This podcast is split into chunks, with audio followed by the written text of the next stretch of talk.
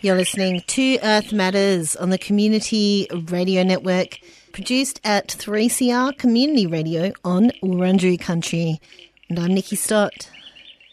This week on Earth Matters, we feature part two of a three part show with Indigenous Action Network hosts Bearcat and Klee in conversation with Seneca Six Nations organiser Amanda Lickers about land trauma and some of the ways in which the climate justice movement continues to perpetuate white supremacy, capitalism, and colonialism. This audio was sourced with thanks from Indigenous Action at indigenousaction.org. There's a lot of misinformation and stuff like that happening with the internet and the social media and everything. I don't know. You know, like at the end of the day, it could all be state generated AI bots. Like we don't know, you know, and like, so what is a priority for in person relationships? Who are people accountable to? How do we hold each other accountable? And, you know, also like where are we putting in that work? And so for me, I'm really inspired by some of my colleagues at the Buckskin Babes and, who are doing language revitalization. They're focusing on traditional farming, seed saving, animal hide processing, and just like really when you gear it into that land based relationship, it, every, everybody comes, like the community, community comes to that. People are very hungry for that connection to the land. And I think that's why even some people find themselves on front lines because, you know, it's kind of like going out on the bush and it's you have a sense of purpose and you have this kind of togetherness. And i think creating those environments for us to share and learn together that maybe aren't always based in a reactionary perspective not to say that it, we have to react we have to respond we have to resist but also to plan and to prepare for what we want to see.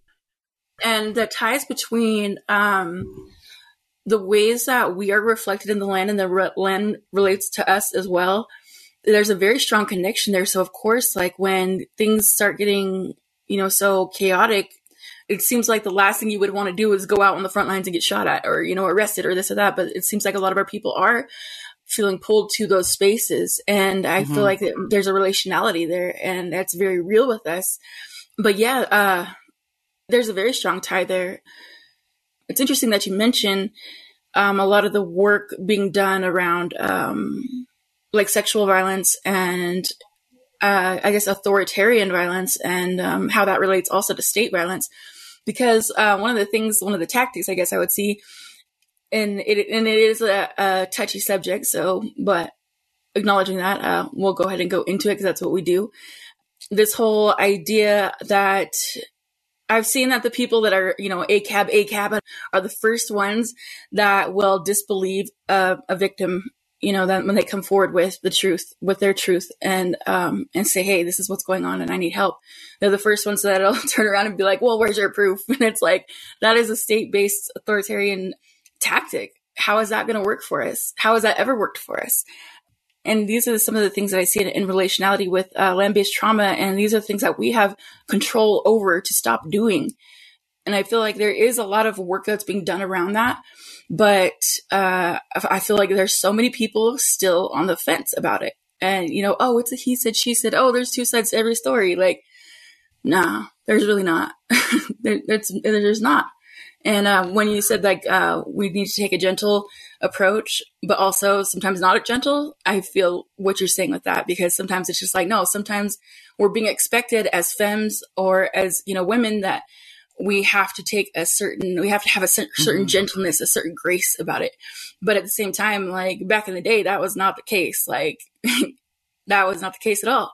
That was not our role and that was not an expectation. That is a, a settler um, requirement or a set you know something set by the state and it's not there to serve us either. So these things are important to to talk about. I just wanted to just real quick jump in and say that i don't think um, gender-based violence interpersonal violence apologism is unique to radical leftists, though. I think it happens across the board. Mm-hmm. But yeah, the way that people sure. get a pass for, you know, sticking a badge on for radical politics is sort of, you know, I think what needs to be contended, or a big part of what needs to be contended with as well. Absolutely. And I, I wanted to like get a little bit more into and connect these points about something that you've written about, and I think you're noted for, especially formulating and articulating early on um, what has become widely more widely known and adopted in land-based you know critiques and around land back is this idea of land back or i mean land trauma and maybe you could break down a little bit about what you mean by that. I know you've written quite a bit and talked about that, but how is that understanding connected to missing and murdered Indigenous women, girls, Two Spirit, and trans struggles, and maybe sort of bringing that together? Because I, I think this important this or this topic about sexual violence and gender based violence is really a key component of this as well. Especially when we're talking about on one level, there's this sort of strategy of picking low hanging fruit and protecting areas that aren't as critically involved in the overall infrastructure of the U.S. energy production, and then two, you know, pushing for more policing as a response to missing and murdered Indigenous women, as you know, a lot of Indigenous folks are celebrating the actions of the Biden administration to address this issue here in the US context. So, you know, on one hand, they're like, you know, opening up more oil and gas lease sales than the first, you know, few months of the Trump administration's or first year of Trump administration. Mm. I can't remember the exact you know, statistic. I think Biden signed more oil and gas leases in his first year than Trump did for whatever that matters. Um, but yeah, so if, the question again is um, can you talk about land trauma and how this understanding is connected to missing and murdered Indigenous women, girls, uh, Two Spirit, and trans? Yeah, for sure, Klee. Yeah, I'm gonna try to address all these things. Um, too, when um, what you were talking about, Bearcat, about that connection with the land and being reflected um, in the land as well. Like that made me think of something that Freda Huson has said from uh, the Wet'suwet'en Nation over at Unistoten. And, uh, you know, she would always say too, like, you know, of course there's calls for supporters to show up there and, and uh, go through the protocol if if they're if they're given access. But she would also say, like, you know, your ancestors are waiting for you in your homelands, and what you do to protect your territory helps us protect our territory. You know, and that also connects to. I had the opportunity to go to so-called Australia in like 2015 or 16, I think it was, or 17. I don't know years anymore. They all just bleed together, and um, you know, some of the some of the you know uh, indigenous folks there they were talking about how our sacred fires are connected uh, across across across the world. You know, so when you are having a sacred fire, like it's connected to the other sacred fires that are happening at that same time. And so I think it's really important to put that time and energy into our own home fires. And what does that look like, and what does that mean, and what are our our ancestral territories, and what are our responsibilities um, to our traditional territories and to you know like obviously yes there's an interconnection but also you can be just as effective sometimes staying home.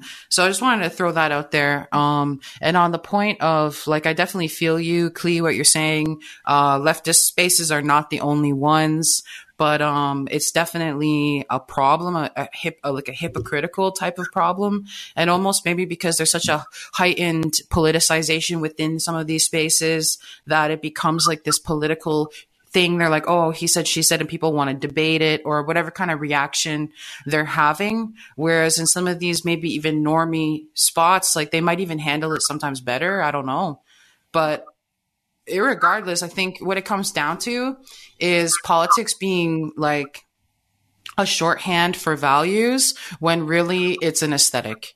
What's what's come to be now where we are is largely aesthetic and it's fashionable and it's um you know it's a pokemon set basically.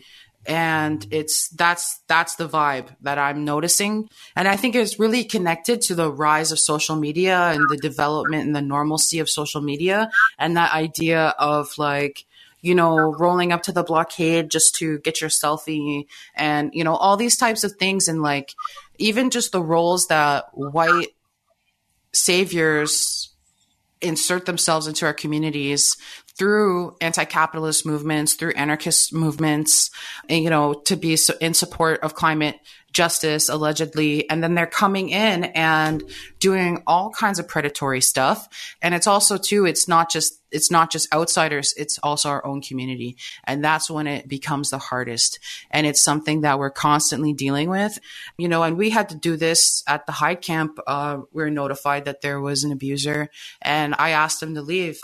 But also like it's always a small few who are going to ask them to leave, you know? And like sometimes maybe there's dynamics where some people aren't safe to do it like they it will be unsafe you know? And so just how do we also normalize identifying predatory behavior and sharing that information with one another and also how to de-escalate a situation and exit either bounce by force or like in a way that is as safe as possible for the survivors in the space? And so how to do that and just sort of building those skills, you know, that should be right along with any other frontline skill is how to how to handle these types of situations. And also it gets complicated because sometimes you people have relationships and there might be people who are being outed as abusers who are close with the hosts and you're on their territory. Then what? You know? And and I think this is the really difficult thing and it's it's hard to see people who you who you thought would do better and and hold a safer space like fail to do that you know at times. But like i think it's also like very difficult to assign individual responsibility when we have a collective responsibility. And so how do we actually enact that collective responsibility and hold each other and hold a space accountable?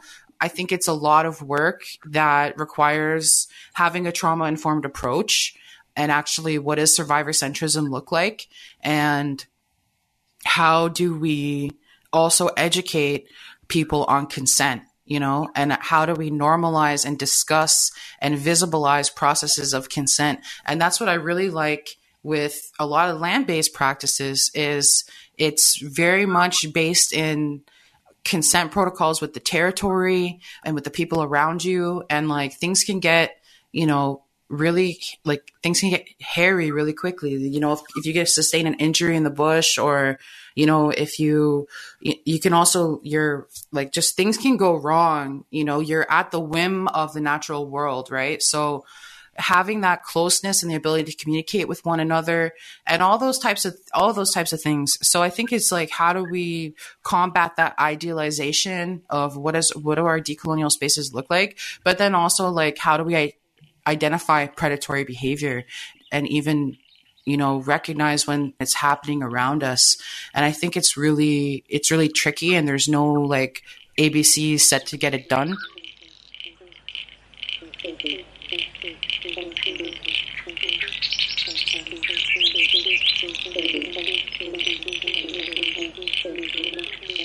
You're listening to Earth Matters on the Community Radio Network.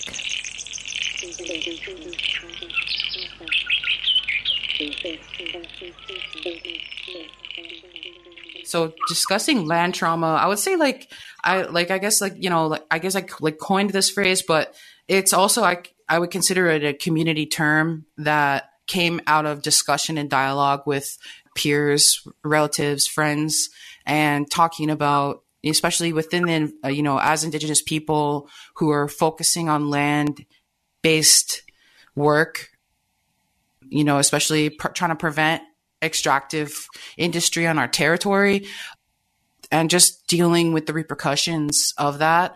And even like in conversation with indigenous peoples from north to south east to west right? And like was talking about land trauma for the longest time i didn't really have a definition. It was just something that other indigenous people automatically we would feel, you would be like, oh yeah, I know what you mean by that. And like the ways that our territories are being destroyed and how that makes us feel and this mental health impact. And like not only that, but then the cultural and nationhood and sovereignty based impacts of our sacred sites being under attack, you know, and what happens when even maybe certain ceremonies are, or uh, protocols maybe are being under threat because of threats onto the territory, onto those sacred sites.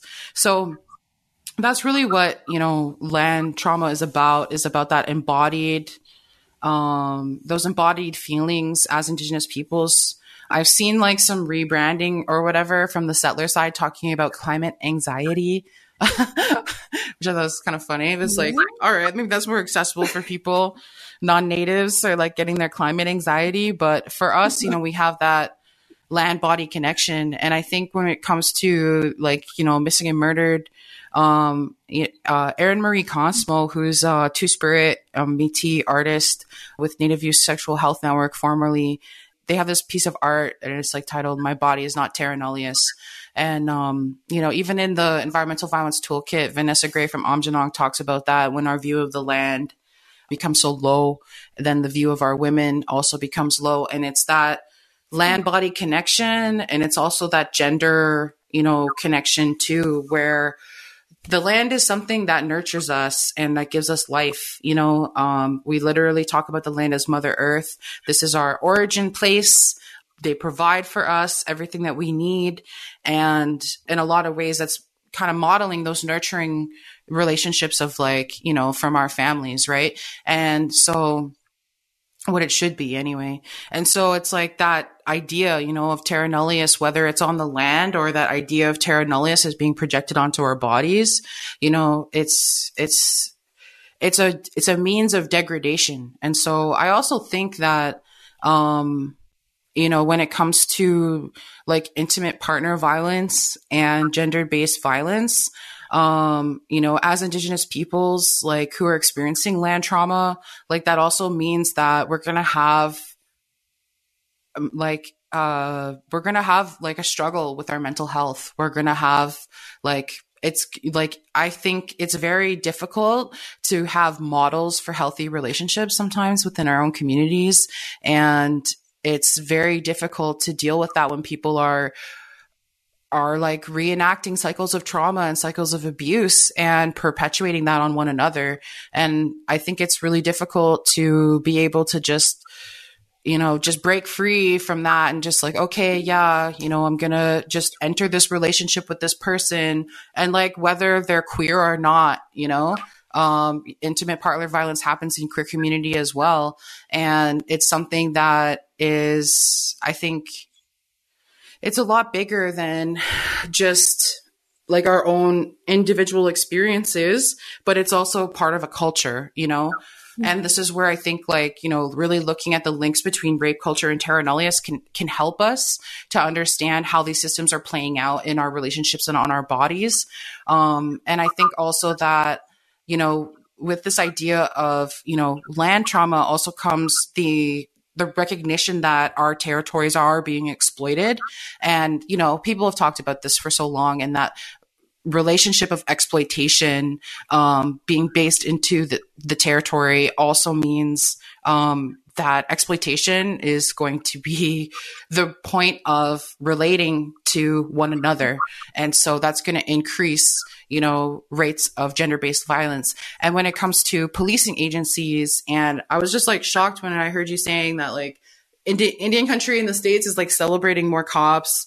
You know, it's like for to to deal with like missing and murdered. It's like first of all, the cops are directly implicated. Half of them are involved and like also there's like human trafficking that's happening at the same time you know which is like separate then separate from the sex worker industry you know? So it's like it, there's all these like layers. And at the end of the day if people are vulnerable from our own communities and they don't feel safe to like speak up and talk about it then we're doing something wrong. So whether you agree with sex work or not it doesn't really fucking matter because sex workers need to feel safe in our own communities you know? But that doesn't mean we can't also talk about the impacts of human trafficking and we all know like man camps. Like I feel like, you know, this is stuff that we all know, you know, as there's increased um, activity for extraction on the territory. There's also increased, you know, gender-based violence by indigenous, faced by indigenous women and trans folks and queer folks and two-spirit folks, and also youth and children and minors, you know, and I think that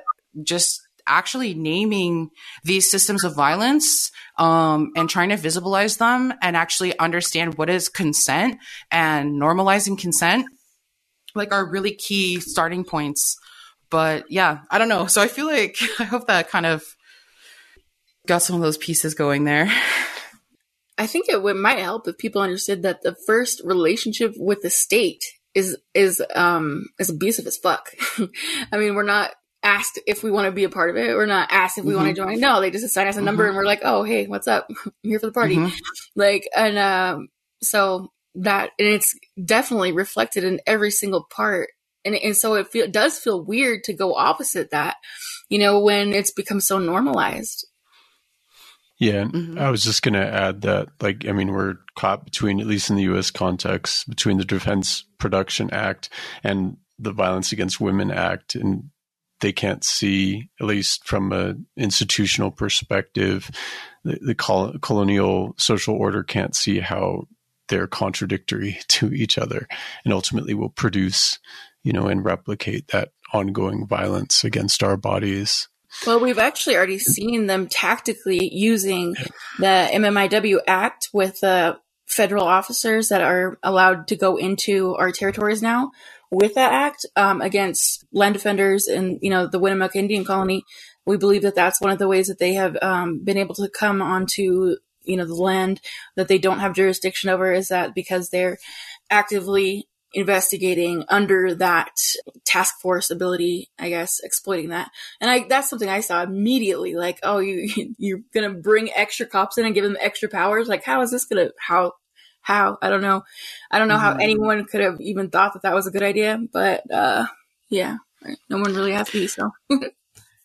That's really interesting too, because I think we don't talk about the history of the police too often and actually their historical role and what really, how they came about in the United States and in Canada. In Canada, it was like the Queen's, like, they were called the Northwestern Mounted Police, and their job was literally to subjugate and subdue Indigenous peoples in order to protect the Pilgrims as they made their way west, um, and to help to clear the land. And then later, when Canada was formed to enforce residential schools and the pass system, all kinds of things like that through the Indian Act, the United States is white vigilante colonists, okay, in the 13 colonies who actually started their own patrols, slave patrols, rangers, and scalp hunters. And that was the proto police. Okay. And so the origin story for the police is white vigilantes who are slave owners and, you know, settler colonists who are looking to police their newly acquired stolen lands, you know, and that's where the practice of scalping put a bounty on our heads. It provided a financial incentive to create this culture of you know violence against indigenous peoples but also black folks as well were being targeted. So if you were a black person or a native person at this time and you were seen somewhere you were not supposed to be you could just be jumped by basically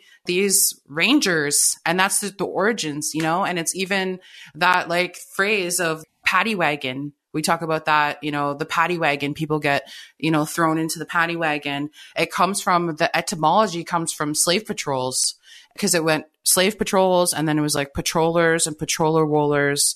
And then it became eventually paddy rollers. And then that's where the term phrase paddy wagon came from. So between the antebellum South and the 13 colonies, you know, like those developments, it was rangers and literally scalp hunters. So that was the proto police. And like, so no wonder when we think about those colonial or- origins as white vigilante violence, settler nationalist violence, it makes sense where they are today. And so again, and it, of course, you know, the United States is never going to bring into an act, a bill. They're not going to pass legislation that's ever going to system, systemically bring justice to indigenous peoples or indigenous women, you know, and also a quick note to what I said before of like, you know, it doesn't matter if you agree with sex work or not, but also I think that it's also none of people's business and that there's no ethical work under capitalism.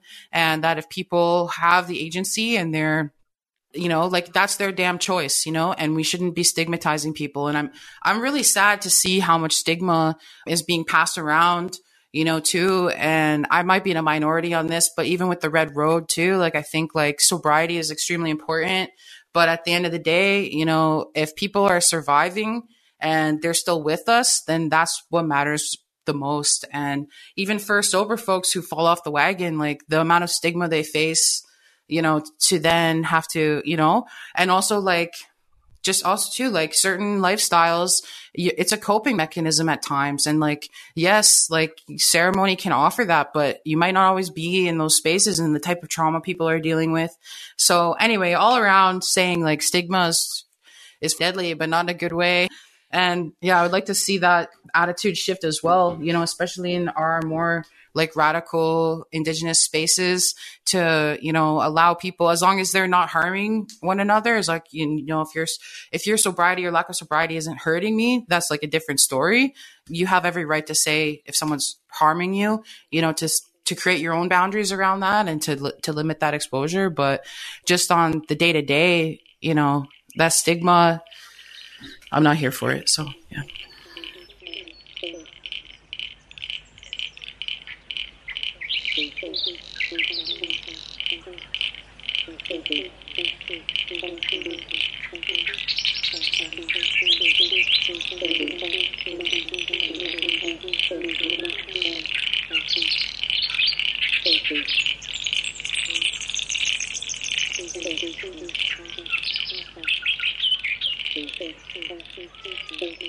You've been listening to Earth Matters on the Community Radio Network.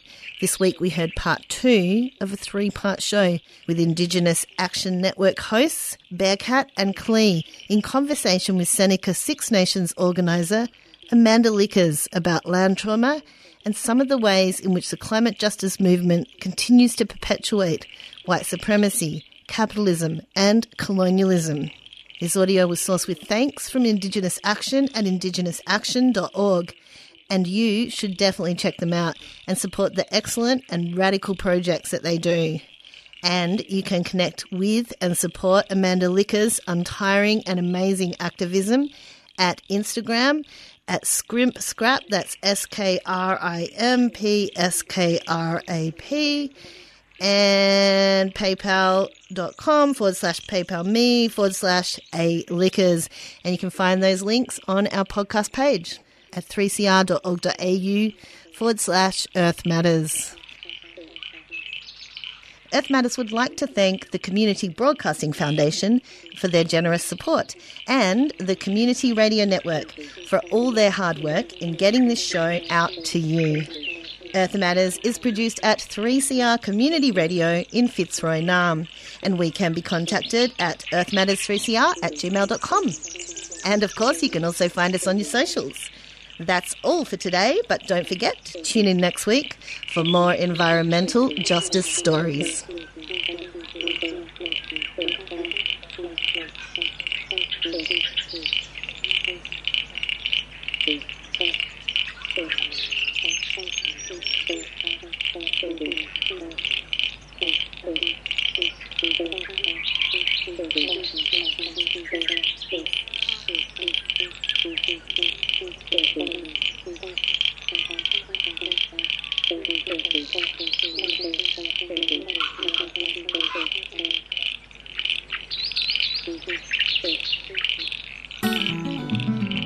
20 on the Inside is an iconic new podcast series that gives voice to the experience of First Nations people in the Victorian prison system. 20 Years on the Inside. I'm Vicky Roach. And I'm Kutcha Edwards. This series reflects on 20 years of listening to our mobs on the inside as part of the Beyond the Bars prison broadcasts. 20 Years on the Inside is essential listening for anyone looking to educate themselves about the realities of life on the inside and the need to end Aboriginal and Torres Strait Islander incarceration. Well, a lot of the boys mentioned about being in jail. What you do really isn't who you are. You know, it's how you love your family, it's how you care about your cousins, it's how you care about your people. That's what that's what this is about for me. Catch the podcast via the 3CR website or on your favourite podcast app.